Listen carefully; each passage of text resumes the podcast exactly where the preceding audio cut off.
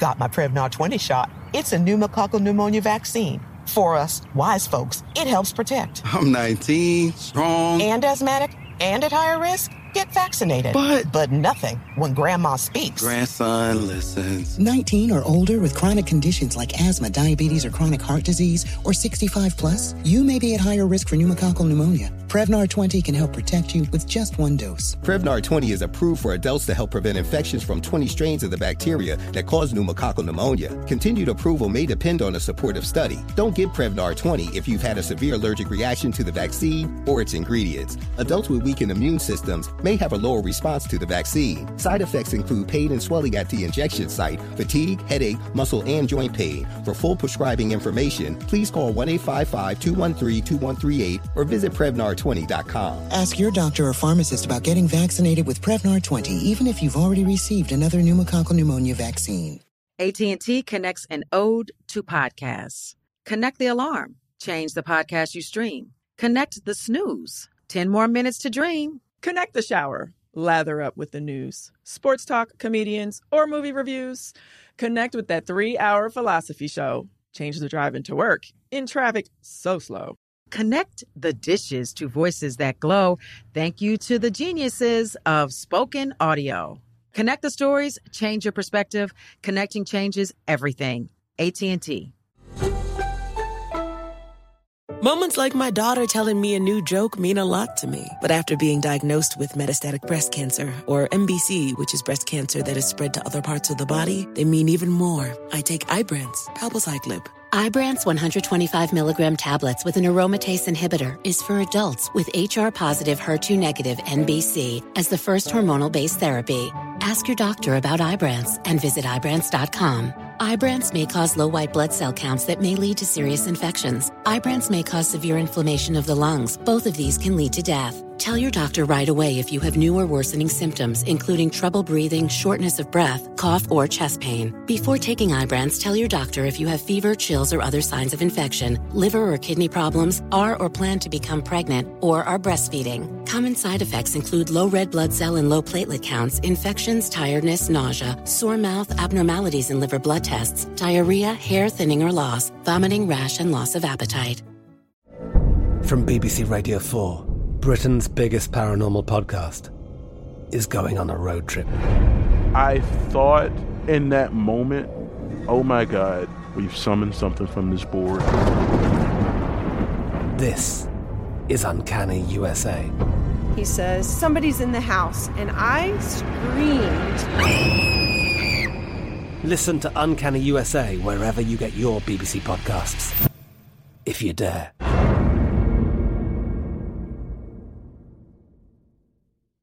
You know you've got a comeback in you. When you take the next step, you're going to make it count. For your career, for your family, for your life. You can earn a degree you're proud of with Purdue Global. Purdue Global is backed by Purdue University, one of the nation's most respected and innovative public universities. This is your chance. This is your opportunity. This is your comeback. Purdue Global, Purdue's online university for working adults. Start your comeback today at purdue global dot e d u. That's how we own it. What's good, family? It's your girl, Tamika D. Mallory. And it's your boy, my son, the General. And we are your hosts of Street Politicians, the, the place, place where the streets, the streets and, and politics meet. What's going on, my son? Lennon. You know, I am blessed and highly favored, man. Father's Day, Juneteenth, long weekend for me, man. Long, long weekend, long weekend. Father's Day was a good day in New York. Um, the whole weekend, a lot of people did a lot of Black stuff, getting together, Black people getting together, doing Black stuff. And I, I like that. I like Father's Day falling on Juneteenth. It's, it was something special about it. It was, it was, um, you know, it was good because it was a lot of men being celebrated. It was freedom being celebrated. Mm-hmm. We did so many different things. I, I did a, a rally with my brother A T Mitchell on Saturday, and then we did our march on Sunday, and then um, went around to a bunch of picnics with my kids, drove them crazy. But um, no, we also fed three hundred fifty people. Oh yeah. We fed three hundred fifty people. Shout out to the um What's the name of the bus? Name, I have to. I forget the name because I just know Unique as the young lady who has the um. It's called the, the uh, food truck. Diva, Diva, Diva. Hold on. Now we got it. We got it. So we got to shout that out. Make sure we give her her proper wow. due for feeding three hundred fifty people yesterday in the Bronx. Uh, that was it. Was really cool. Like you know, to watch the folks show up. Well, what was interesting is how. I don't know if anyone else experiences this, and I guess it's happened, it happened to me. When someone says it's free, people were looking at us. They were like, what you mean it's free? They didn't believe. Nobody. It's called Food Fetish. The truck is called Food Fetish. Okay. Shout out to my homegirl, Unique. Um, she's had, that's one of her, her um, entrepreneurial businesses that she started. It's good food, and uh, we fed everybody that came by on one sixty-first street in the Grand Concourse. We fed, you know, so it was, it was a good day. But leading up to this day, Tamika, was crazy to me because, you know, I had all these things to do and I needed to be in New York. Mm. And my flight was canceled. I was supposed to be back here on Thursday night and my flight got canceled just randomly. Like I'm on my way to the airport and randomly they just sent me a notification. First, it was your flight is delayed an hour. The next thing I know, your flight is canceled. Mm. I'm like, what the hell? Like but that it, happens. Flights get canceled. Nah, they don't get canceled. Like this is not something that happens to me.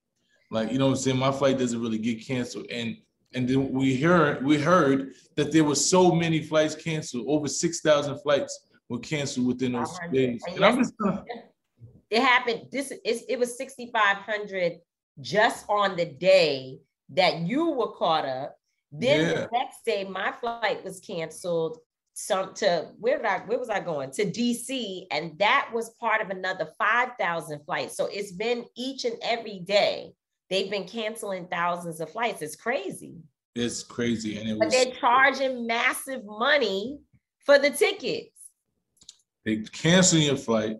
Then when you're trying to do something else, they're trying to charge you two and three thousand dollars to get a flight, places that normally cost three or four hundred dollars. Like I don't even understand. Like price gouging at its best right now. Like the, I don't know what these airports are trying to do. These airlines are trying to get some money back. Some people say it's jet fuel. They don't want to spend the money on jet fuel, so they're trying to make sure all of the flights are packed. Then there's people saying that there's no workers, but whatever it is, it's coming out of our pockets. It's make it's inconveniencing us. I had to get back here on Friday. I had to rush, miss my kids, things that I was supposed to do with my children, supposed to take my son to the doctor, I was supposed to pick them up. Then I had to rush and try to get ready for the rally. I had to get t-shirts. It was so many, it was, I was so backed up, man. So I don't know who else experienced these flights, but I, I seen something where Rick Ross was talking about it. Said something that if, you know, if you book him for a flight, you got to book him now. You got to rent him a jet because they're canceling flights. He's like, his his price is fifty thousand dollars to book because he needs a private jet because the flights are not are, are just getting canceled. And he doesn't even want to deal with that no more. So it's- But that has been, it has been a thing that's been happening. I remember being, I don't know where I was. Anyway, they have been changing flight times, canceling flights.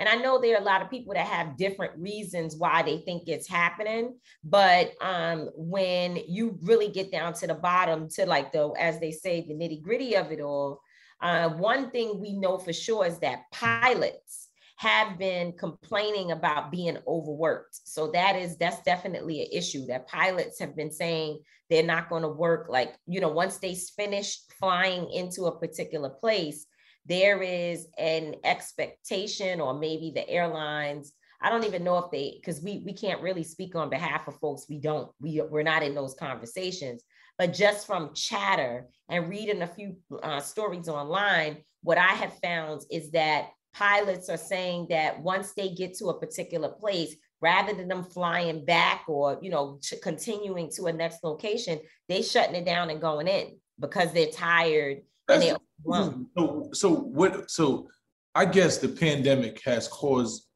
just pilots to say they quit. They don't want to work no more. But, like, see, but see, see, this is the thing, and this is where you and I. Well, I think you finally came to an understanding around the pandemic people died.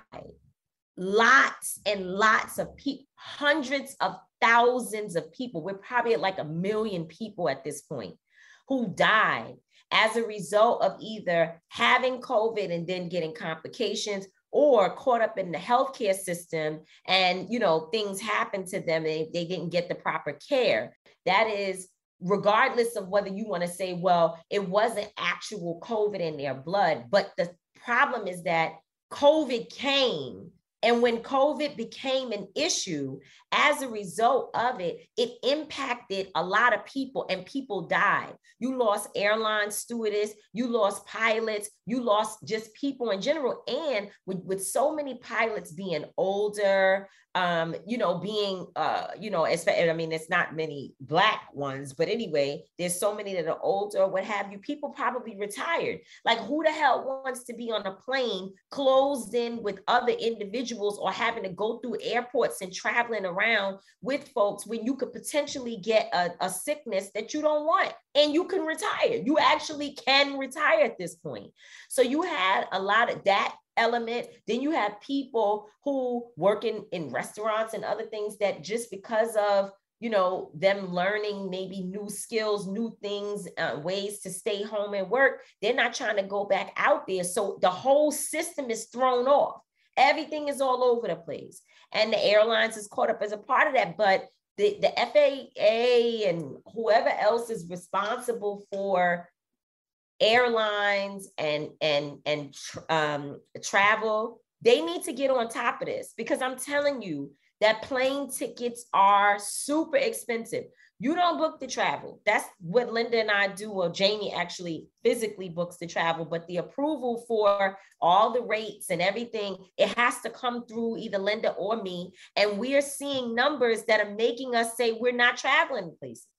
It's crazy. Like, for instance, um, in a few days, we were supposed to be in L A to be honored by our girl, Miss Diddy. And even she, when she heard that the price for a ticket could be up to three thousand dollars, and that wasn't even in um uh in first class, she's like, you can't come. You just can't be there. It's too expensive. Yeah, it's it's it's outrageous, man. And and I don't understand. It's not like they're giving you no extra services. Like, y'all ain't added nothing to it. It's actually like you taking away. We was on a plane the other day where, you know, a, a, you know, a lady, quote unquote, was in the back saying that she, they had to give her I V. No, she wasn't quote unquote. She had the I V. Yeah, had to get I V. And um, get I V, but they cut off the services. We couldn't even get snacks or anything because no they had water. no water, anything on the three-hour flight. And I'm like, but y'all charging us this ridiculous amount of money. The services have been cut most of the time. Sometimes they ain't got Wi-Fi. It's like, come on, airline. Y'all got to get it together. They, you know what? The airlines is acting ghetto. We need. Yeah, they got to get. They being ghetto. They got to get it together, man. But um, it was it, that was one of the worst experiences, because even after that, they postponed my flight to the next day, and then it was one time. Then it was three hours. I didn't end up getting back until supposed to be home Thursday at about nine, ten o'clock at night, and I didn't get home to Saturday morning at two a m. Crazy. So they don't care that. nothing about your kids, your life, your nothing. mama. Unbelievable. Nothing. And that's the first time that I was in Miami, and I did not want to be in Miami. Miami is one of my places that I love to be at, and it's always like a good getaway. It's, you know, beautiful weather, tranquility, and everything. But I, I did not need to be there, and I didn't want to be there, and it pissed me off.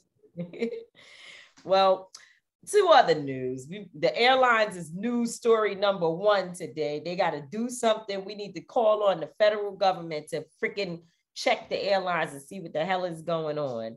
Um, but the next story is uh, of Henrietta Lacks. Now, we heard about Henrietta Lacks from attorney Ben Crump. Um, and in fact, in his new film, Civil, which was released this past weekend on Juneteenth, uh, Civil, that is on Uh, Netflix, and people gonna get tired of us because we're gonna be talking about. Listen, it's one of the best documentaries that I've ever seen. Like, awesome.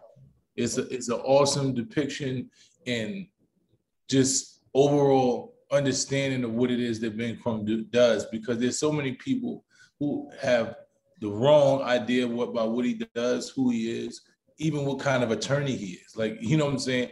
I've had so many people say, yo, you always get Ben Crump and he always loses.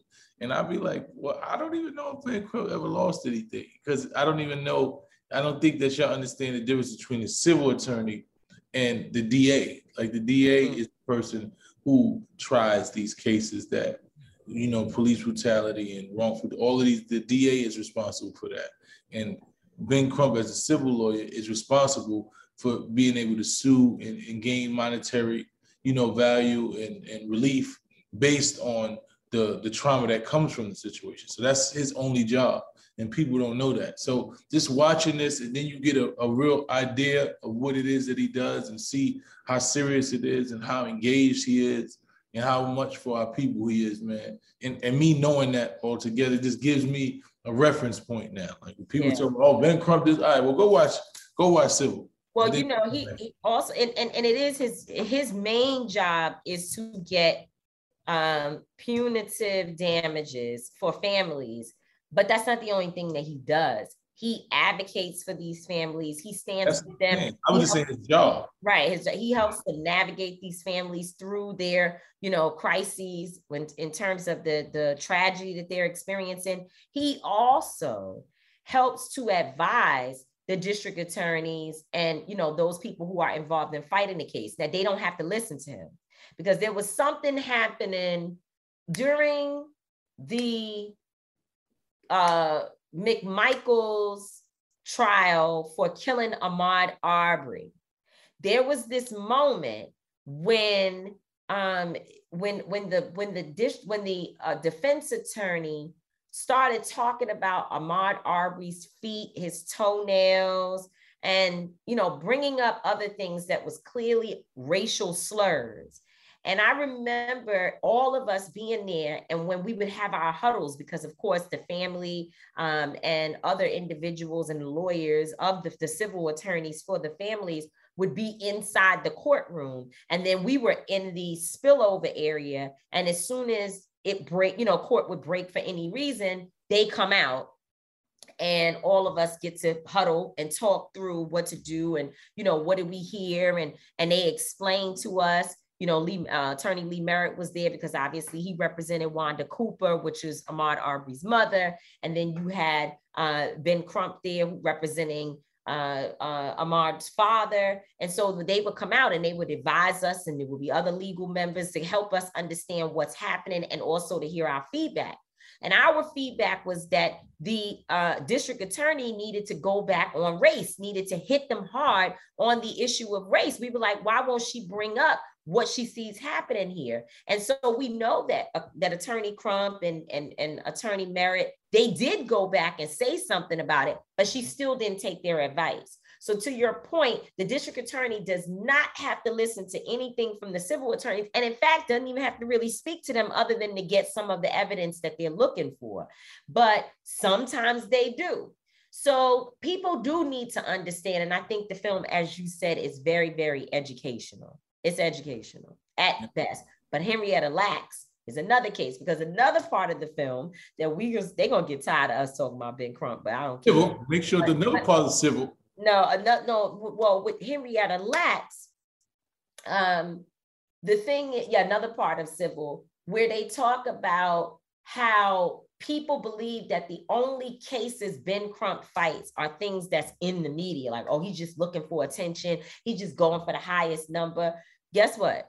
Henrietta Lacks was a little old lady that her daughter-in-law happened to be at an event. And while she's sitting in the midst of this luncheon, she hears a doctor talking about uh, some cells that they got from an elderly woman's body. And, it, and, she's, and he's explaining the story. And I don't know, of course, because I've never talked to his daughter, nor have I really, really researched enough about what happened that triggered her to ask more questions. But it's clear that the research went on from there, and come to find out, it was her mother-in-law's body that was ex- that these cells, which they call immortal cells, were extracted from. So now think about that. Who the heck knows a lady named Henrietta Lacks, who was born in Virginia, moved to Baltimore? Like, nobody. But yet and still, they got in touch with Ben Crump, and he is suing Johns Hopkins University because a doctor from Johns Hopkins, from the hospital there, is responsible for, uh, you know, taking this woman's cells. So That's there's this, it is crazy, but you know what, my son is- organ harvesting is a thing though. That's the thing, that is a thing. It's a real thing. And a lot of people say that's what a lot of these kidnappings and, you know, missing people are, that people are, are kidnapping and, and taking people for organs. And then they also say their bodies, when you bury your bodies, that you got to come back and check because they're organ, organ, organ harvesting. They're taking the organs out of the body. I know somebody said that they had to re-dig up a body because they needed to do some D N A research, and all the organs have been removed, everything. There was nothing but a shell of the body. So this is a thing, and, and it's crazy. And, and they said that these organs are very, very expensive and worth a lot of money. The same thing happened to, what's his name, Kendrick Johnson. Kendrick Johnson, that, yes. That was killed in uh, Valdosta or Valdosta, Valdosta, Georgia, uh, where they found his body wrapped up in a mat behind the bleachers. Um, and come to find out, the two people who are suspected to have been involved, They're, they're students also. This was this was a high school student, and these a high school athlete, um, and these other kids are also high school students. And where they found the, the body and the whole story, it points directly to these two young men whose father or grandfather is uh, worked at one time for the F B I. So, but when they did find his body, and, you know, his parents had their own autopsy, his organs had been removed. Even his fingernails had been clipped, like the butts of his fingers were gone because they, you know, were trying to get rid of evidence. So as you said, this is a real thing. It's unbelievable, man. Uh, so this Henrietta Lacks situation, when I, when I heard it, it was just weird. It was like, what's the, what is the chances that someone's daughter-in-law is somewhere and they just hearing somebody speak, and she realizes that it would be her, you know, somebody, her husband's family. Like, what is the, what is the chances of that? Mm-hmm.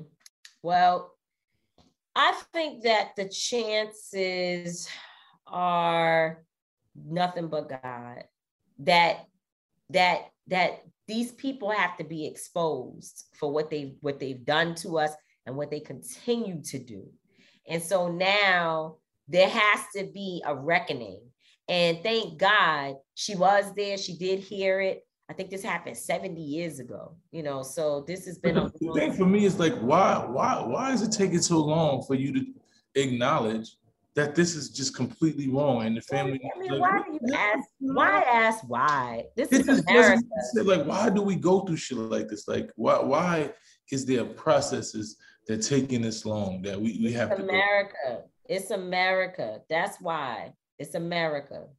But anyway, with that being said, I don't know. I don't even know. I don't even know how to talk about all the things. There's so many things. Okay. I don't know. But I'm glad to know that finally there's some movement on the Henrietta Lacks situation. And hopefully it will expose, as you said, this issue of organ harvesting, which of course they're doing it to Black people the most. That's why we were so heavily involved in fighting for um uh what's the name of the little the the uh oh god I, I it, it it baby Ra baby Amin Ra and his sister, because remember they were taken from uh their family, from the mother and father, and the internet went crazy. Tatiana Ali, the actress, hit us up like, hey, I need you guys to help me bring some light to this situation. And once once you get more involved with the activists, the C P S activists, which is the Child Protective Services activists, there are kids being taken from their parents every single day. And I mean, in situations like we know that what happened to Amin Ra was crazy. It was crazy. Instead of the system giving them help for the right nutritional diet to support them, take, you know, being vegan and still breastfeeding, and he may not have been getting all the vitamins he needed um, because, you know, breast milk, Uh, if you, if you in your body, if you don't have certain things, of course, it's not translating to the baby properly. That doesn't mean you take them off the breast. It means that the doctor has to give you a, a regimen that's necessary for you to be as healthy as possible to make the baby healthy. But they don't work with you as a vegan because they want you to buy formula. And so it's all, it's all, you know, these people have had so long, my son, to be intentional, very, very intentional about what they are doing. They are so damn intentional about it. I tell you, but anyway, you know, I, it's funny because as I'm sitting here talking to you in real time, we won't put the child's name on the internet because, I mean, on, on our show, out of respect for the parent, but we are very close to a woman whose child has been being attacked in school, bullied and beat up for the last two years. And the school, in the last incident where multiple children jumped him, this school did not even want, I mean, at that point, the mom was like, I'm gonna have people arrested because she didn't know what, she doesn't know what else to do. The school's not really doing anything about it. And these kids have been beating up on this particular child and torturing him. And the crazy thing is she moved to a better neighborhood, hoping to move him away from the things that were was happening where we all live. And it hasn't helped. And so long story short, she's, te- and the school refused to turn over the children. They don't even want to, they won't even bring the parents together for a meeting. They will not even bring the parents together for a meeting because they have found that there can be more fights between parents and they don't, they don't have to give the names because the protection of the system and, you know, all of this other shit. And meanwhile, as I'm sitting here talking to you, he had another fight today. He's been fighting his way through school for two years and it happened again today. It's just, And, and, and I feel like, you know, there's no excuse for picking up a gun. There's no excuse for knives, knives and violence and all of that. But I also understand that our system is so messed up that if, if he was a kid that reacted in that way, yeah, sure, he would be wrong and would have to suffer the consequences. But we would be able to understand that for two years, the system has completely failed him. They've done nothing to protect him. So at this point, he's got to figure out probably how to protect himself. Now, thank himself. Now, thank God he has the kind of family that's there to support him and he's a good kid. So he would never find himself in that situation. But it's not just picking up a gun. It's also suicide. It's also, you know, depression. All of that can happen to somebody. And it's the system's fault because the system is doing nothing to help him. Yeah, it's it's actually disheartening and sad, man. He's a good kid. And um, just just hearing the way that they're going about it. Like usually, you know, when we were in school and there were situations, parents were called. All parents, there was a meeting. We sat down. Your parents looked at my parents. We looked at each other and we and we tried to work together to try to stop a situation. Like, and it's sad that they think that parents are supposed to fight over things that kids are doing. Like at some point, somebody's wrong, right? And the parents should be able to acknowledge, hey, my child, if my child is the problem here, then I'm going to discipline my child. I'm going to communicate with you. You let me know anytime there's an issue. And that used, that used to always cut it off for us. You know, when we started handling ourselves and there was no parents involved, that kept it going. But when parents actually got involved and they were in community and they were building with each other, I, I, I very seldom seen things get out of hand. Now, if you just come in after somebody's child got beat up and they come, they come angry and there's no liaison in between, there's no mediator, nobody's sitting down and trying to talk out and, and hash out a situation, then that turns into an issue. But to just bring two adults together and, and, and try to figure out the best solution and have y'all working together to try to, you know, calm a situation, that makes sense to me. So I don't understand the school's philosophy. I think I it's stupid. It I think it's stupid. I think it's, you know, it's counterproductive and it's actually leading to more because, but like you said, two years, the same situation, excuse me, has been occurring and, it, and, and whatever the strategy that they're utilizing hasn't worked. You know, I'm just, you know, I'm just, I don't know, man. So much going on, man. I, I was at a, I was at Kingdome yesterday, dope event, basketball. You know, I'm always a basketball fan in New York. Kingdome was super dope, no problems. Seeing Harlem out, it was like the old Harlem back in the days, like Grand's Tomb and Harlem Week. It just gave me that feel. And then I go home, and then they say, way away from each other, which has nothing to do with it. Somewhere else in Harlem, people get shot and killed. Some one person is killed. They said a young boy who ironically was a basketball star is shot and murdered, and nine, nine other people are injured. It's just so many things going on at one time. And, you know, you just, you want, like, you want to be able to enjoy the good things, and then there's some negative that comes, man. We just, we need a, oh, we need a reckoning. We need a, a wash. Like, we need to, we need to, whole, we need to bury, put the whole city in some holy water, man, and just some sage. We need to walk around the streets with sage. Well, I mean, that's not really a bad idea, but I, really? what I, I will say is that I am predicting that no, e, e, that that it, all the efforts that we are taking, which we now are starting our midnight marches, um, you know, we're uh, fighting for resources.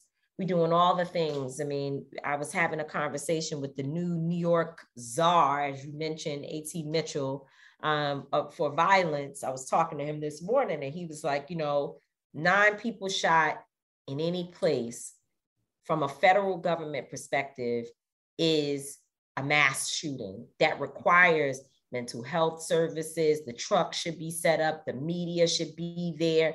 There should be supplies. Everything that's needed should be poured into the community. And they don't do that for us because they don't see our lives the same, which is why they moved on so quickly from Buffalo.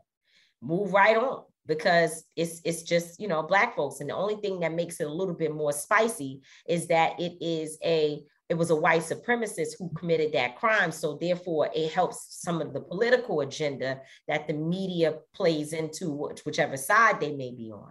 But in our situation, Black and brown people out there killing each other, all we have is, you know, pretty much the act, the, the activists and, you know, the community, and that's really it. And I'm predicting that no matter how much work we do, this particular summer is going to probably be one of the worst summers that we've experienced in a long time in terms of violent crime. I think that we have the ability to turn it around by the time the, you know, the new year comes around and we get towards next summer. But right now, it's it's going to take some real brick and mortar work. People going to have to roll their sleeves up and be outside, literally out in the street.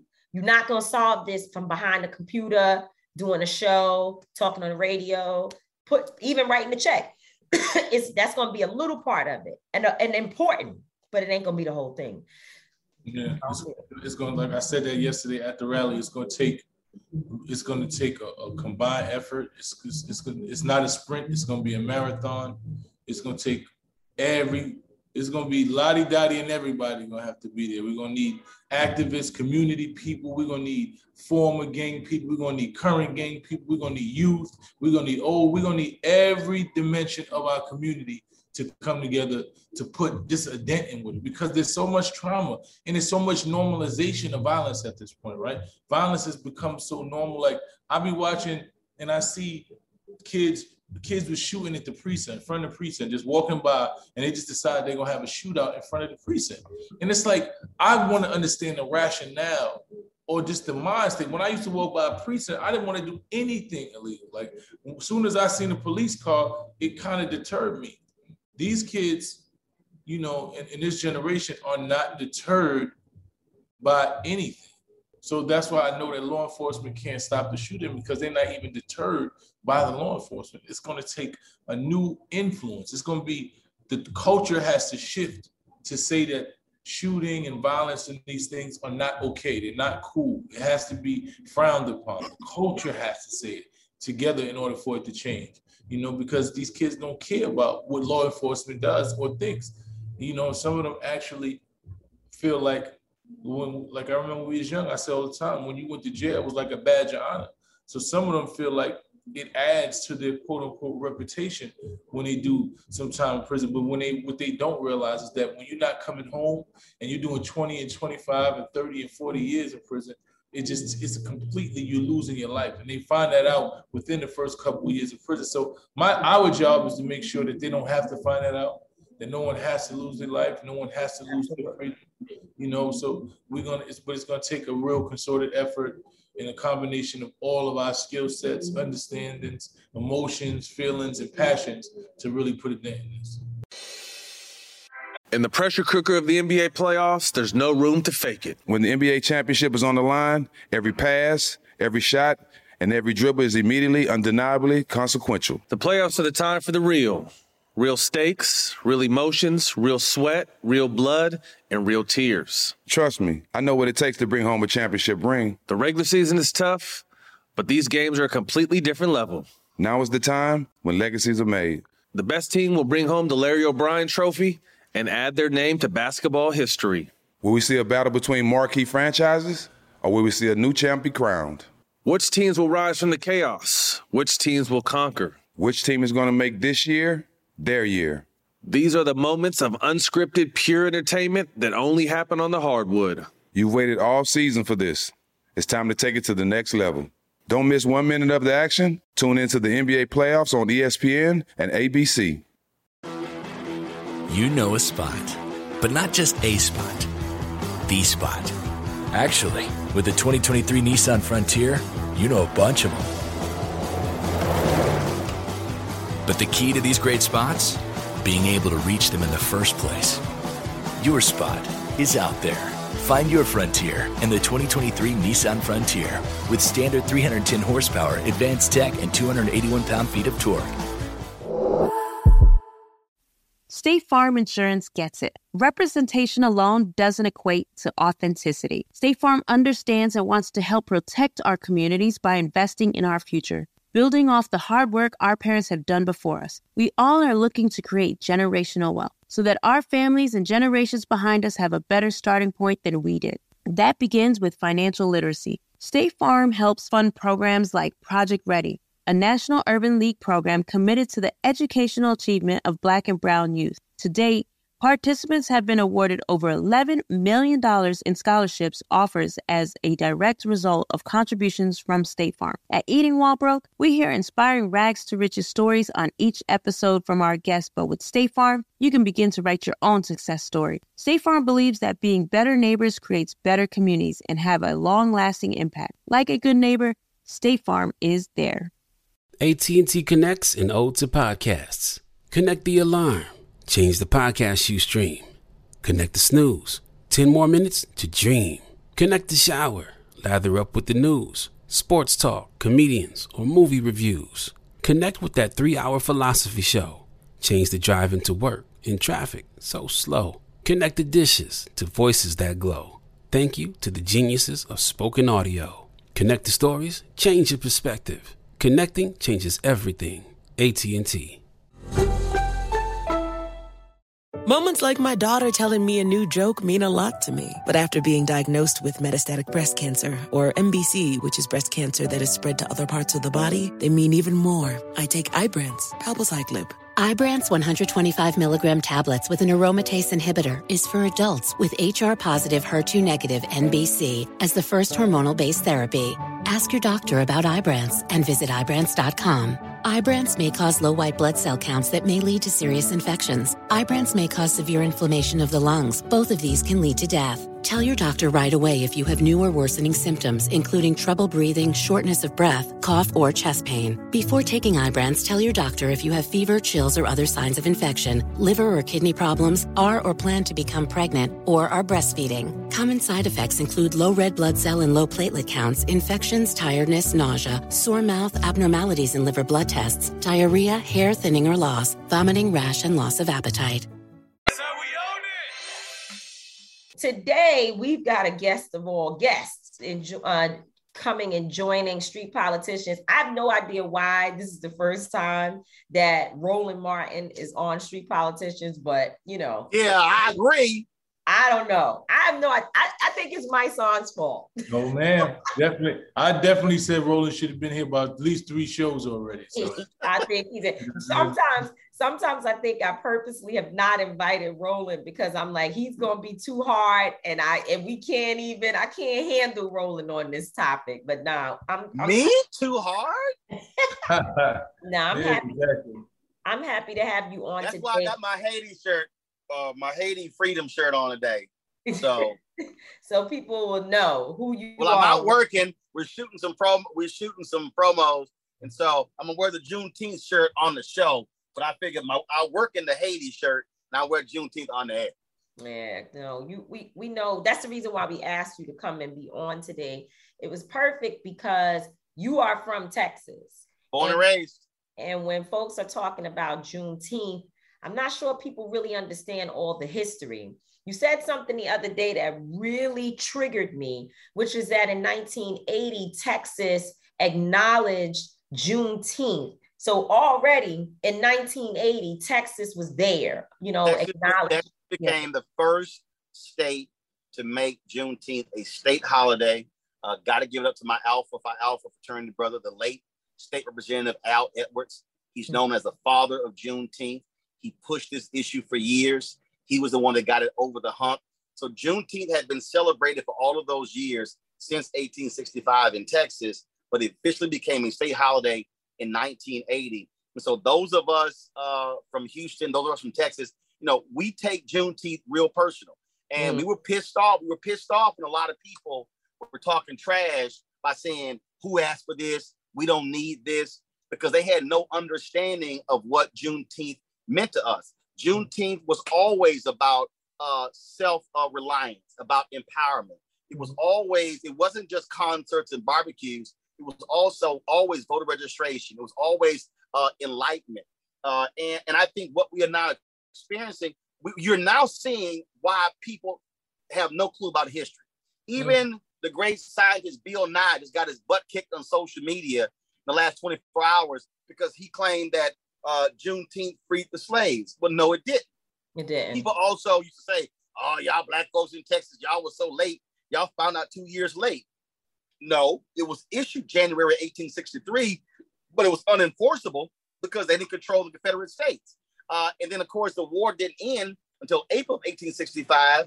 And then, of course, when General Granger comes in June eighteen sixty-five, but anybody who's still running around talking about, oh, they freed the slaves, not true. It was in December when the thirteenth Amendment was actually uh, passed. That actually what officially uh, ended slavery.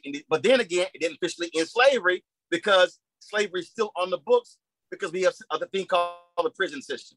And so what I am hopeful, and we're already seeing it, is that by Juneteenth now being a national federal holiday, we're going to have people who now are forced to actually learn American history and know what the hell actually happened in this country and not just believe uh, the fictionalized version or or the half story we've often been told.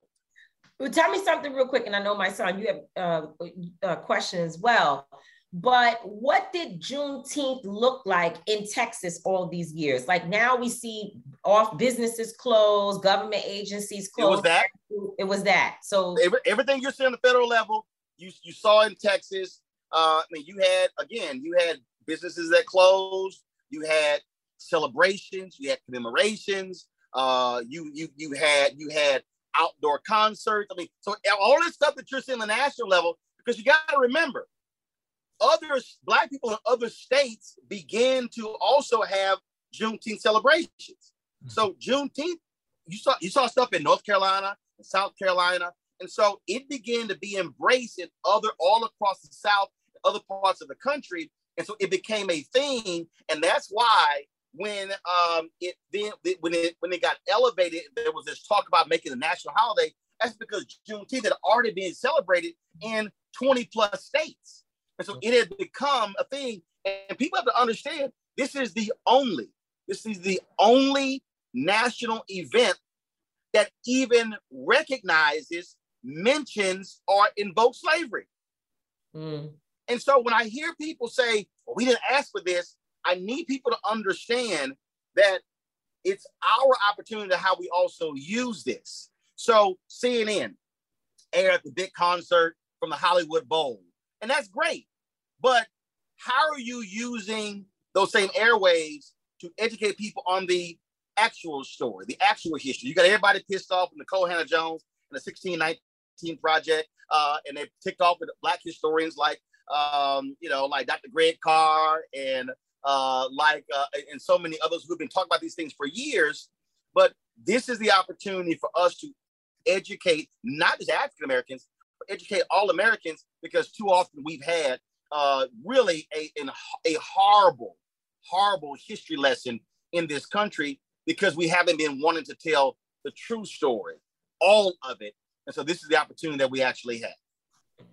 So listening to you, you said that the thirteenth Amendment was what actually was the freedom. So the, the um, proclamation didn't free the slaves? No, the proclamation only applied to slavery in the states that were in rebellion, the Confederate mm. states. But the proclamation also exempted certain border states like Maryland and Missouri. Mm. So the Emancipation Proclamation did, it wasn't like this frees all slaves in America. No, it was specific to the states that were in rebellion. And then there were still exemptions. So slavery still continued after eighteen sixty-three. Right. Then it wasn't until April ninth, eighteen sixty-five, when the Confederates, when they surrendered, that then it applied to those states. But in Texas, they, they, they resisted that and they kept it going for two more months. And that's when General Granger and those black troops came in in eighteen sixty-five and said, no, you're actually free, because they had to send those federal troops to different states to notify the people of the, of the formerly enslaved people of African descent. But again, even then, even then, slavery was not illegal. It wasn't until the thirteenth Amendment, the first of the three Reconstruction amendments, thirteenth, mm-hmm. fourteenth, and fifteenth Amendment. But even when the thirteenth Amendment was passed, it allowed for slavery, involuntary, involuntary servitude, whatever you want to call it, what the Constitution reads. So slavery in America still mm-hmm. exists yeah. in our prison system. That's right. Right. And that's right. why we, that's why, Tamika, you and I have talked about this beforehand, why we have to deal with this issue. So like, I personally believe that companies should not be using prison labor. Absolutely. Because if we understand our history, after the, after the Reconstruction period, those same uh, racist Southern plantation owners needed black folks to work the land. So the peonage system came into place. So they literally created systems to keep pe black people enslaved. And so then you had all of these laws, these, these, these minor infractions that led to long prison terms to keep people of African descent still working the land. Hmm. And so that's why if you read uh, the book, um, uh, um, uh, oh God, why is it, why is it escaping me? Uh, and I follow him, won a Pulitzer Prize. Uh, that's why I always say it's called slavery without shackles. Uh, Jim Crow was slavery without shackles, but the system still existed. Sharecropping still existed. Well, you're so, talking about slavery by another name. Yeah, sorry. Sla yeah, slavery by another name. Yeah, uh, uh, something uh, Alexander, right? Yeah. No, no, no, no. Not Michelle Alexander. My no, man, not he was Michelle. A, he was anyway, a reporter. He's a yeah. reporter with the, he used to be the Atlanta Constitution. It's a great um, book. Yeah. So, but but that's why I'm always telling people that, um, look, understand what happened after uh, Douglas Blackmun. Douglas Blackmun. Slavery by another name, um, called the re-enslavement of Black Americans from the Civil War to World War Two. That's called slavery without shackles.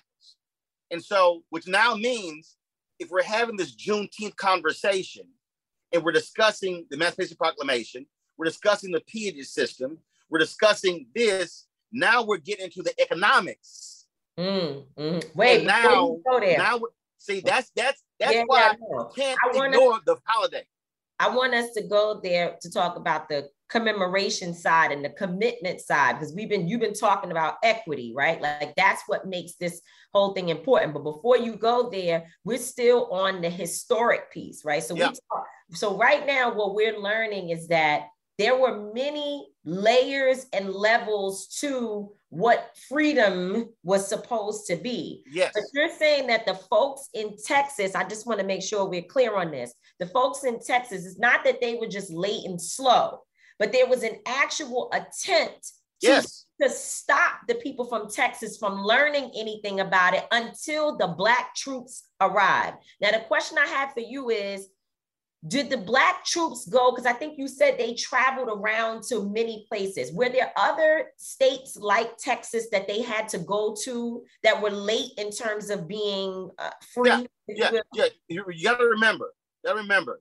During that period, um, those southern states resisted, so they placed federal troops in state capitals mm. to make sure those state lawmakers did not continue with the level of racism. So remember, Reconstruction lasts ten, twelve years. Mm-hmm. W B Du Bois' book put it at twenty years. But so when you got to the election of eighteen seventy-six, it was a contested election.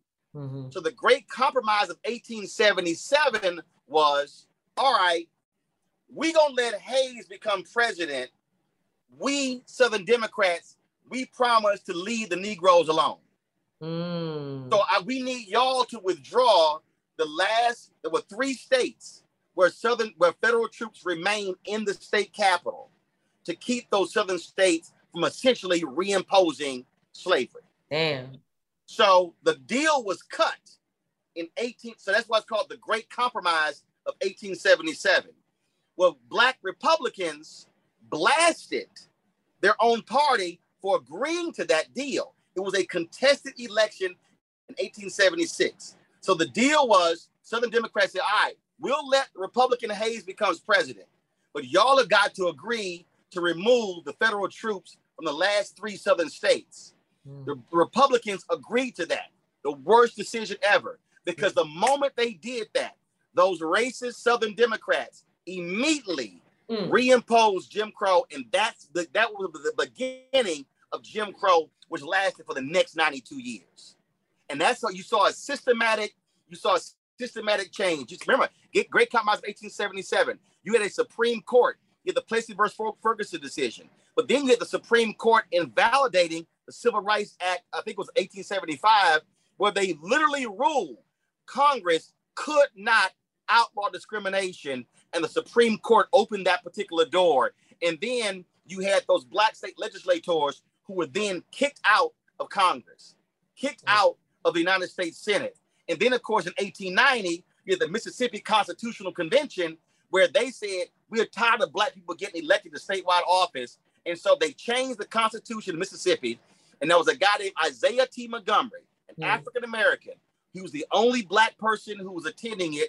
He voted, along with those racists, to strip the power of the vote from Black people. And as a result, that's why whenever you, whenever we call out, I don't use words like Uncle Tom, sellout, Oreo. I don't use, I don't allow those to be used. But when I see there's a Black Republican uh, who uh, will, who will, uh, who will, who will diss Black folks, I call them a modern day Isaiah T. Montgomery.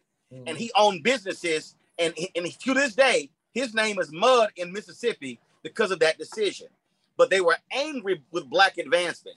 And the thing that, Tamika, that people don't understand that is so frustrating is that, yo, after after uh, Emancipation Proclamation and the ending of the Civil War, Black people stop, start getting elected. And if you read James D. Anderson's book, The Education of Blacks in the South, eighteen sixty, sixty-five to nineteen thirty, what you will realize is that Black people put in the state constitution in the South for publicly financed education. Mm-hmm. Right. Those were Black state legislators. And when they booted all the Black folks out and changed the laws, they kept that provision right there. So we owe freed slaves for there being taxpayer funded education uh, in the South as a result of them being elected to office. And so all of that, all of that history Um, is, is really a part of Juneteenth. And so this, this constant battle for freedom. So it wasn't that they were free. No, they were free from being enslaved, but they were still not free. So mm-hmm. what we have in Texas have been saying all these years, that we are in a constant battle for freedom, mm-hmm. that we still are not free. We simply were no longer enslaved. Amen. So what, what do you think that we should be doing now? How should we be commemorating Juneteenth? Like as, as a people, what should be the next steps? There too. There's a, we should be commemorating and celebrating, mm-hmm. but there should be a mission involved. Politically, registering people to vote. Two, we should be creating freedom schools where we literally are teaching this history. Mm-hmm. Uh, those freedom schools existed in the Civil Rights Movement. And in fact, Marion Wright Edelman's group, Children's Defense Fund, they actually still do the freedom schools. They do the training at Alex Haley's former farm in Tennessee. Um, and it's funny because I was on the train with her from New York and she told me about that. And I didn't even know that. And I said, wow, Marion, I literally have been talking about freedom schools in my speeches for a decade. I'm talking about how we needed that. But thirdly, we should be using Juneteenth as Black economics.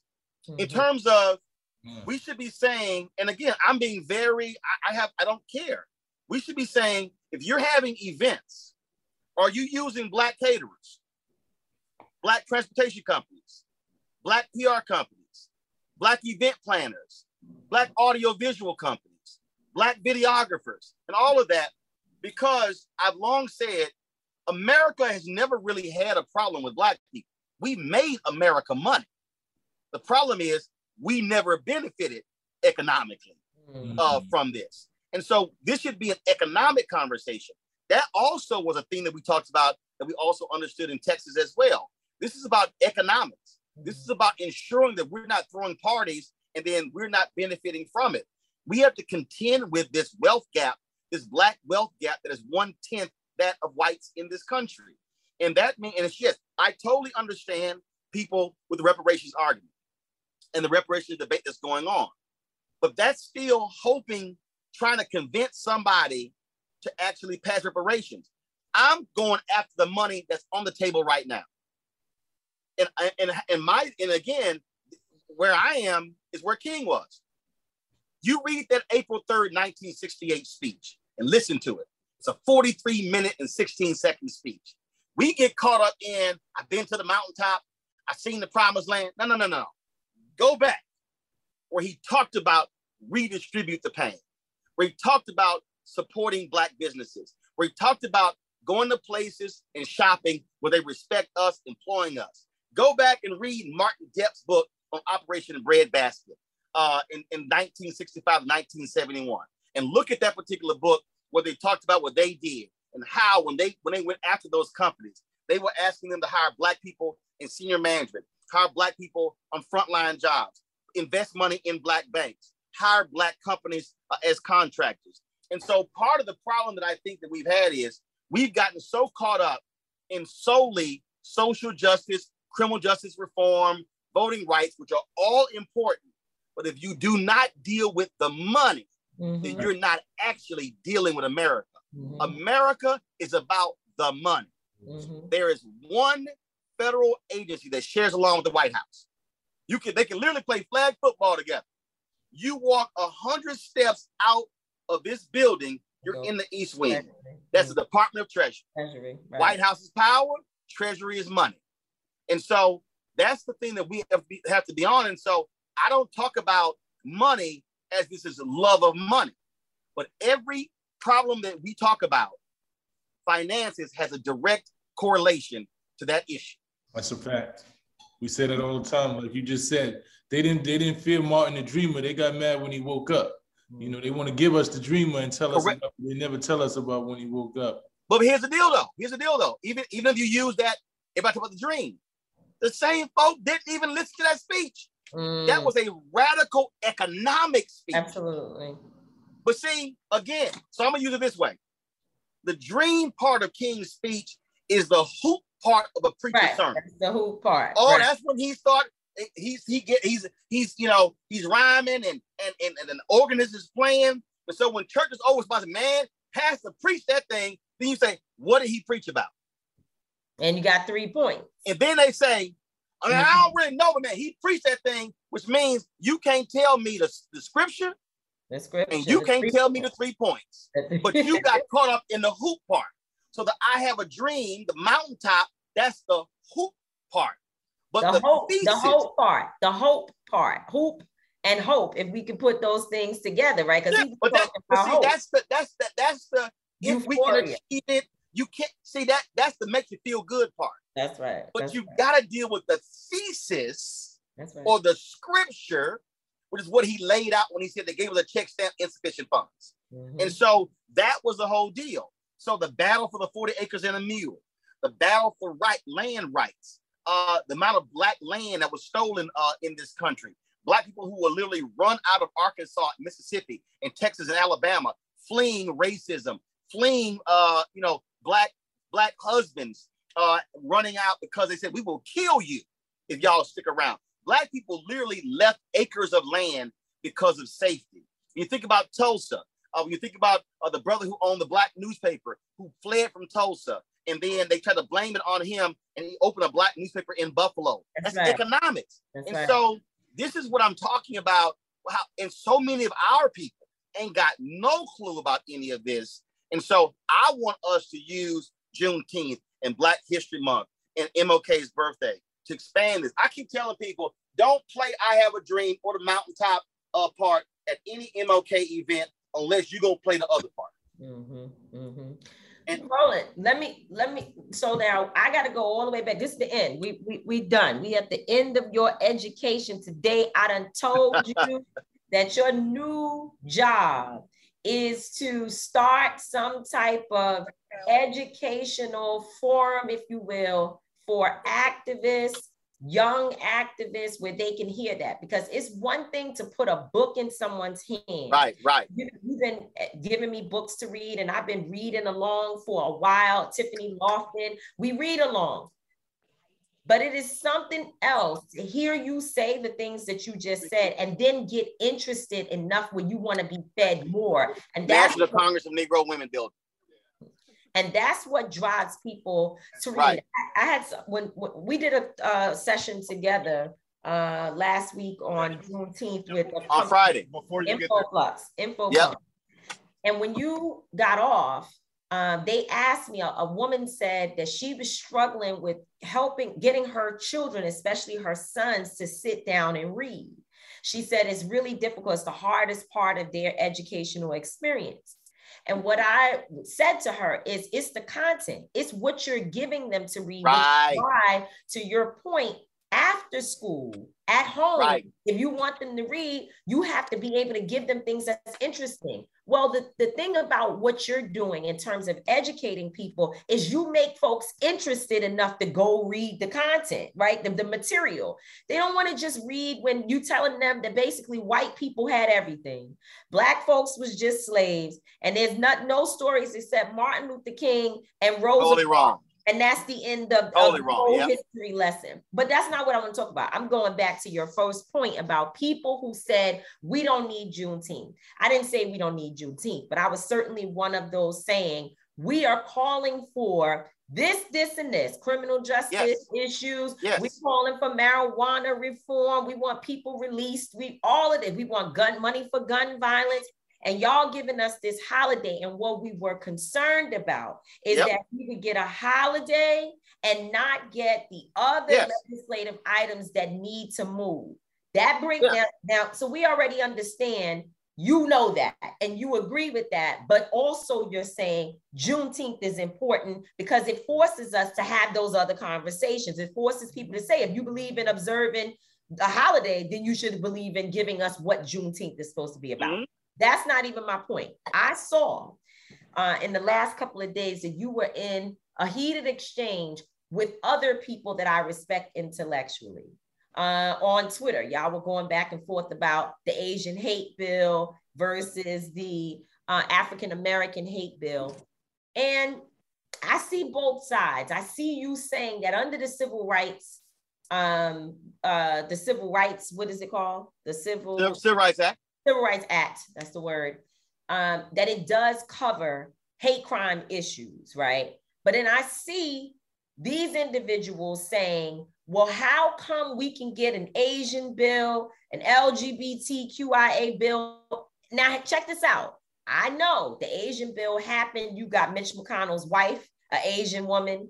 You've got a whole Congress that was on the same page about voting for the Asian hate bill.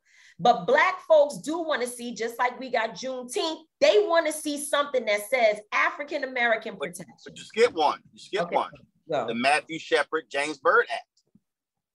Oh, I see. I don't know that one. Tell yeah, me. That was, a, that was a hate crimes bill. Mm. It was named after Matthew Shepard, the, uh, uh, the, the gay young man who was killed, and James Byrd. It is called the Matthew Shepard, James Byrd Hate Act. And, it's, and, it, and that's, again, that's specifically named after gay white boy and a Black man. And it was, and that was in response to hate crimes. And so what people have to understand is that, and, I, and this is why I walk people through, the impetus for the COVID nineteen Hate Act was the attack on Asians. That was the impetus. But the impetus does not mean it's only for them or it was only about them.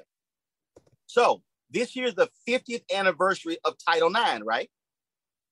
If you're a woman, you're like, man, I'm glad we have Title nine. Title nine wasn't about sports. Mm. Title nine actually was about opening the professional schools to women. So you had an explosion of women, doctors, dentists, lawyers, engineers, you name it, because of Title nine. Ask the average person, where does Title nine come from? Mm. It is mm. a provision of the Civil Rights Act. Mm. Mm. Ask would... somebody, ask somebody who's disabled with the, with the Americans with Disabilities Act. Do you know how that got passed? It's a provision of the Civil Rights Act. Mm. But listen, Mark, I, I hear. Hold on, I gotta add one thing. I gotta okay. add one thing. Why were women even put in the Civil Rights Act? Because the racist state representative out of Virginia, I think his last name was Smith, he thought that's what was gonna kill the bill if he put women in. In fact, it got more votes.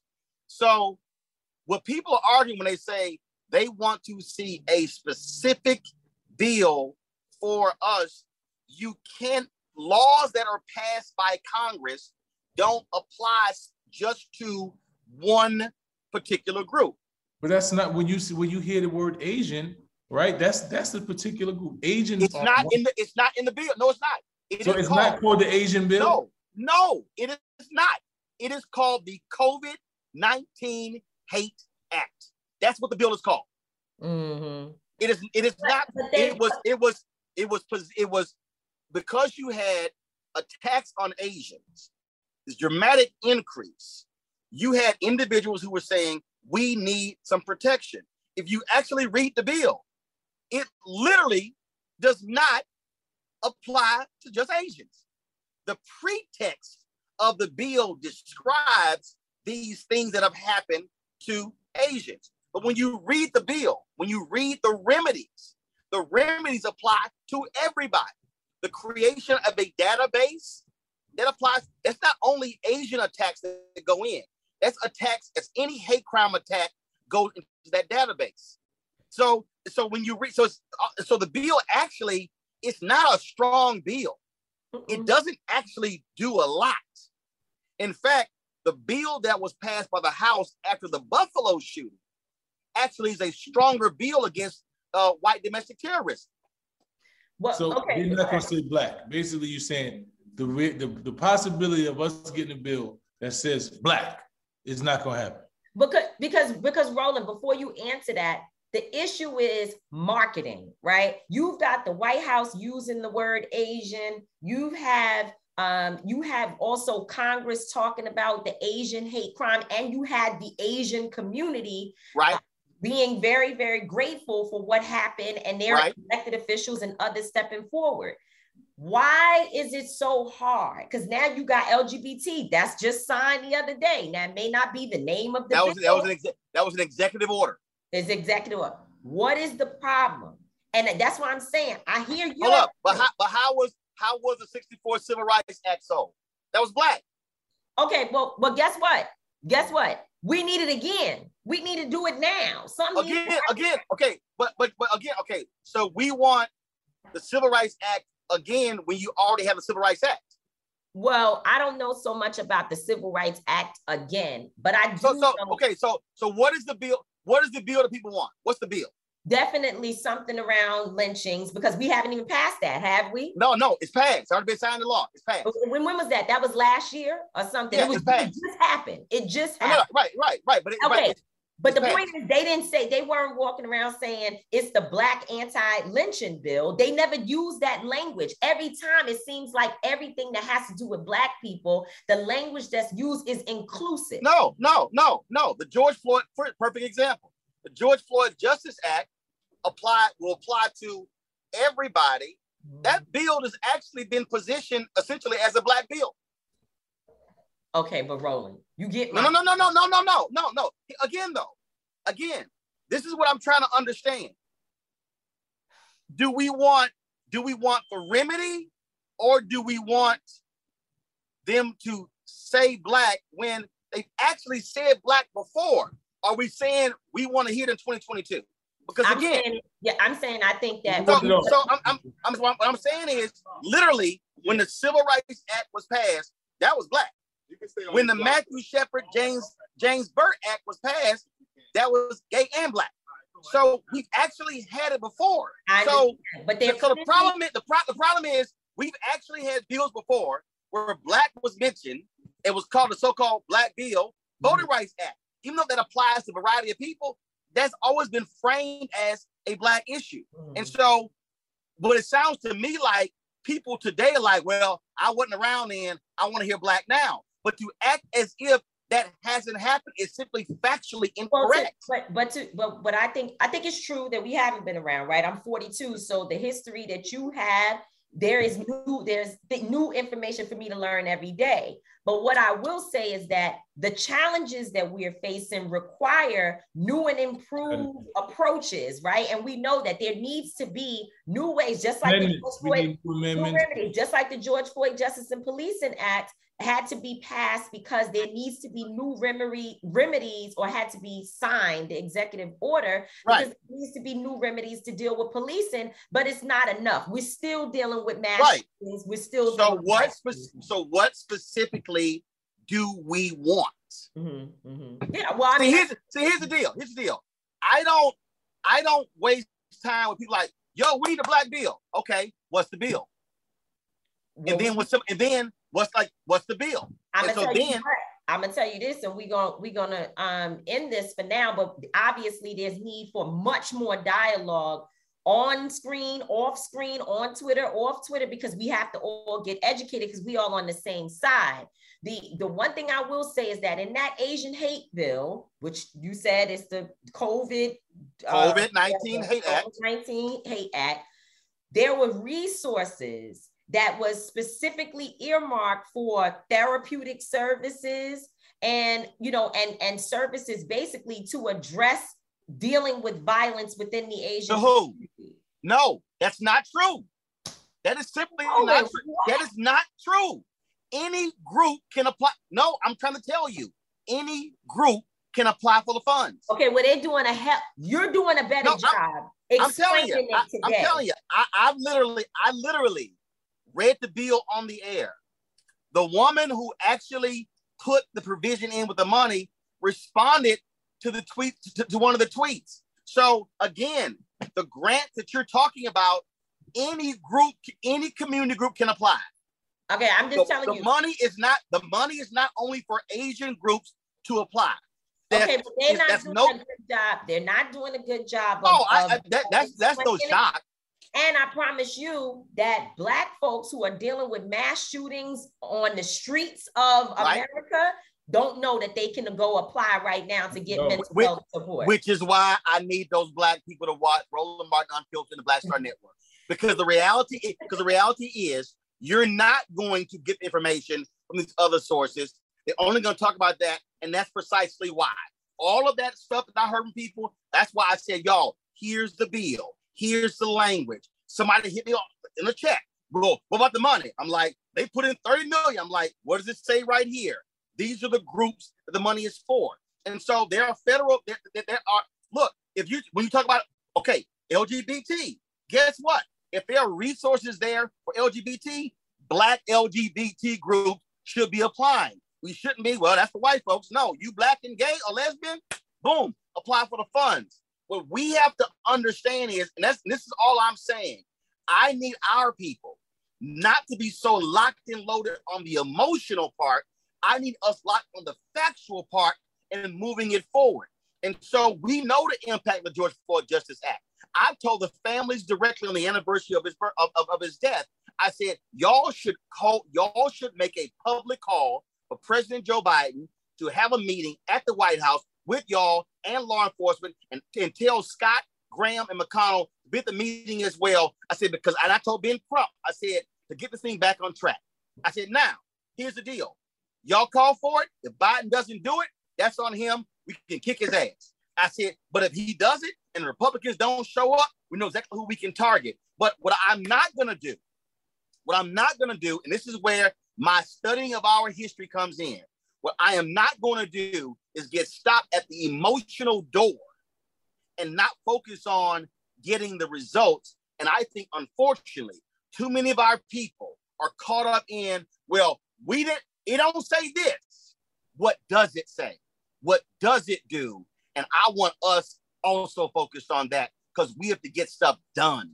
But there's certainly much more need for conversation yes, about this. And I'm and I love it, because we all, we got to be brought up to speed, because we're not going to be able to make any change if we just I agree. you know, if we don't know the information. So, right. And that's, that's and that's why Black owned media is so important, because look, because right. because again, we're going to read the bills. Mm-hmm. We're going to go get the information. We're going to sit, look, we're going after the sources. And that's the problem. And, and I'll be honest with you, a lot of our folks spend more time retweeting something M S N B C or C N N said than what we talk about. And people are like, we didn't know.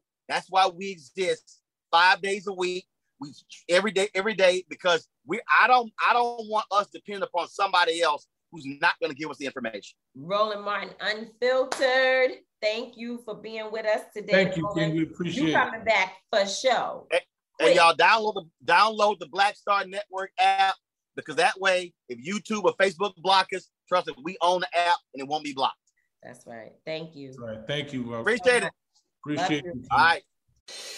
In the pressure cooker of the N B A playoffs, there's no room to fake it. When the N B A championship is on the line, every pass, every shot, and every dribble is immediately, undeniably consequential. The playoffs are the time for the real. Real stakes, real emotions, real sweat, real blood, and real tears. Trust me, I know what it takes to bring home a championship ring. The regular season is tough, but these games are a completely different level. Now is the time when legacies are made. The best team will bring home the Larry O'Brien trophy and add their name to basketball history. Will we see a battle between marquee franchises, or will we see a new champ be crowned? Which teams will rise from the chaos? Which teams will conquer? Which team is going to make this year their year? These are the moments of unscripted, pure entertainment that only happen on the hardwood. You've waited all season for this. It's time to take it to the next level. Don't miss one minute of the action. Tune into the N B A playoffs on E S P N and A B C. All right, so there we were, cruising through the new open-air zoo, when I realized that the park was closing in like fifteen minutes. Luckily, we were in my Nissan Rogue. With its powerful V C turbo engine, well, we had time to see all the animals. Whoa! And outrun a few! Drive the Nissan Rogue. Seeing our communities grow and thrive is something we care deeply about here at Black Tech Green Money. State Farm Insurance also cares about the growth of Black communities. They're actively investing in programs and initiatives that help provide financial literacy, give early career advice, and grow Black-owned businesses, thus leading to generational wealth, which helps protect the future of our communities. We want to build a future that we all can be proud of. State Farm understands that representation alone doesn't equate to authenticity.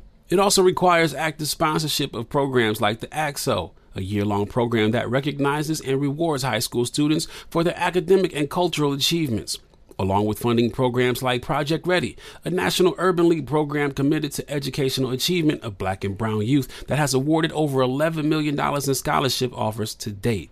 State Farm believes that being better neighbors creates better communities and can have a long-lasting impact.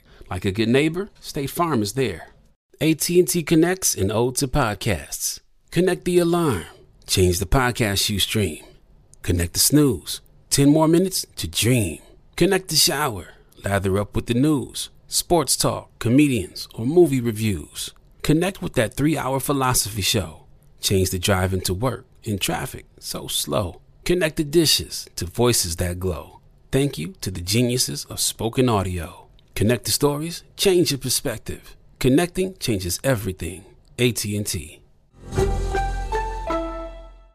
Moments like my daughter telling me a new joke mean a lot to me. But after being diagnosed with metastatic breast cancer, or M B C, which is breast cancer that is spread to other parts of the body, they mean even more. I take Ibrance, palbociclib. Ibrance one twenty-five milligram tablets with an aromatase inhibitor is for adults with H R positive, H E R two negative M B C as the first hormonal-based therapy. Ask your doctor about Ibrance and visit Ibrance dot com. Ibrance may cause low white blood cell counts that may lead to serious infections. Ibrance may cause severe inflammation of the lungs. Both of these can lead to death. Tell your doctor right away if you have new or worsening symptoms, including trouble breathing, shortness of breath, cough, or chest pain. Before taking Ibrance, tell your doctor if you have fever, chills, or other signs of infection, liver or kidney problems, are or plan to become pregnant, or are breastfeeding. Common side effects include low red blood cell and low platelet counts, infections, tiredness, nausea, sore mouth, abnormalities in liver blood tests, diarrhea, hair thinning or loss, vomiting, rash, and loss of appetite. Roland has so much information in him. It's like, I mean, but but it's a lot, right? And there's so many different perspectives. Mm-hmm. We have a lot of other friends who have different perspectives, and they, and they're all educated, right? They're all, people are all brilliant, brilliant people. We're talking about brilliant individuals. We're not talking about Joe Blow from over the road. We talking about people who also study, and they and I'm sure they have a perspective to respond to what he just said as well. Um, but it, it definitely helps me. Like I'm, I'm, because I couldn't understand exactly what was happening. So now that he explains what his position is, I get why he continued to push his point, but I still understand the point that they were making in terms of the idea that the administration went out and marketed these bills Market, a certain way. The reality is that black is not a good marketing strategy. They don't want to use the word. They don't want to, they use, don't want to use it. Just like when you was talking about the Ahmaud Arbery case, right? And you talked about how, you know, um, Ben and, and others had wanted them to specifically point how this was racism that, mm-hmm. the, you know, that the um the attorney was using. Mm-hmm. And the A, a white woman who did an excellent job, she chose not to focus on that, right? She wanted, she, because in the eyes of a lot of people in America, white people in America, it's not something that they want to identify with, right? They don't want to, they don't want to focus on the fact that America is racist. They don't want to focus on the fact that these things are specifically happening to white people, right? So they want to put us all into this one category and say, okay, blacks will be able to benefit more, and it will actually happen if we don't focus it primarily on blacks. And that's just the strategy that America uses. And a lot of us aren't comfortable with that. We no, just you got to call it out direct. But we have to call it out direct until we make them uncomfortable enough to where they do the things that they need to do for us directly. Listen, we got so much going on for Juneteenth. We did get a lot of information from Roland, and we need to actually cut the show so we could go jump on a Juneteenth uh, celebration and uh, commemoration event with our brother, uh, Reverend Stephen A. Green. So yep. There is, unfortunately, we moving, moving, moving. And, you know, I think that's what that's what it's all about. It's cool that we do a podcast, but it's even more important that we're on the ground, because that At this evening, we've got to be somewhere for Brittany Griner. I mean, by the time folks get to see uh, this episode, said, we need to be doing things. Yeah. By the time people see this episode in a, in just two days, we would have done more work than many folks do all year long in terms of their, their activism. So, with that said, I'm not gonna always be right. Tamika D. Mallory is not going to always be wrong, but we will both always, and I mean always, be authentic. Juneteenth. Peace. Peace. Listen to Street Politicians on the Black Effect Network on iHeartRadio. And catch us every single Wednesday for the video version of Street Politicians on i women dot t v. That's how we own it! In the pressure cooker of the N B A playoffs, there's no room to fake it. Every pass, shot, and dribble is immediately consequential. The playoffs are the time for the real. Real stakes, real emotions, real sweat, blood, and tears, real legacies. Which teams will rise from the chaos? Which teams will conquer? Which team is going to make this year their year? You already know when and where to find these moments of unscripted, pure entertainment. Don't miss one minute of the action. Tune into the N B A playoffs on E S P N and A B C. Got my Prevnar twenty shot. It's a pneumococcal pneumonia vaccine. For us, wise folks, it helps protect. I'm nineteen, strong, and asthmatic, and at higher risk. Get vaccinated. But, but nothing when grandma speaks. Grandson listens. nineteen or older with chronic conditions like asthma, diabetes, or chronic heart disease, or sixty-five plus, you may be at higher risk for pneumococcal pneumonia. Prevnar twenty can help protect you with just one dose. Prevnar twenty is approved for adults to help prevent infections from twenty strains of the bacteria that cause pneumococcal pneumonia. Continued approval may depend on a supportive study. Don't get Prevnar twenty if you've had a severe allergic reaction to the vaccine or its ingredients. Adults with weakened immune systems may have a lower response to the vaccine. Side effects include pain and swelling at the injection site, fatigue, headache, muscle, and joint pain. For full prescribing information, please call one eight five five, two one three, two one three eight or visit Prevnar twenty dot com. Ask your doctor or pharmacist about getting vaccinated with Prevnar twenty, even if you've already received another pneumococcal pneumonia vaccine. I'm Katya Adler, host of The Global Story. Over the last twenty-five years, I've covered conflicts in the Middle East, political and economic crises in Europe, drug cartels in Mexico. Now I'm covering the stories behind the news all over the world in conversation with those who break it. Join me Monday to Friday to find out what's happening, why, and what it all means. Follow The Global Story from the B B C wherever you listen to podcasts. A T and T connects an ode to podcasts. Connect the alarm, change the podcast you stream. Connect the snooze, ten more minutes to dream. Connect the shower, lather up with the news, sports talk, comedians, or movie reviews. Connect with that three-hour philosophy show. Change the drive into work and traffic so slow. Connect the dishes to voices that glow. Thank you to the geniuses of spoken audio. Connect the stories, change your perspective. Connecting changes everything. A T and T. A new season of Bridgerton is here, and with it, a new season of Bridgerton, the official podcast. I'm your host, Gabby Collins, and this season, we are bringing fans even deeper into the ton. Watch season three of the Shondaland series on Netflix, then fall in love all over again by listening to Bridgerton, the official podcast on the iHeartRadio app, Apple Podcasts, or wherever you get your podcasts. Subscribe to catch a new episode every Thursday.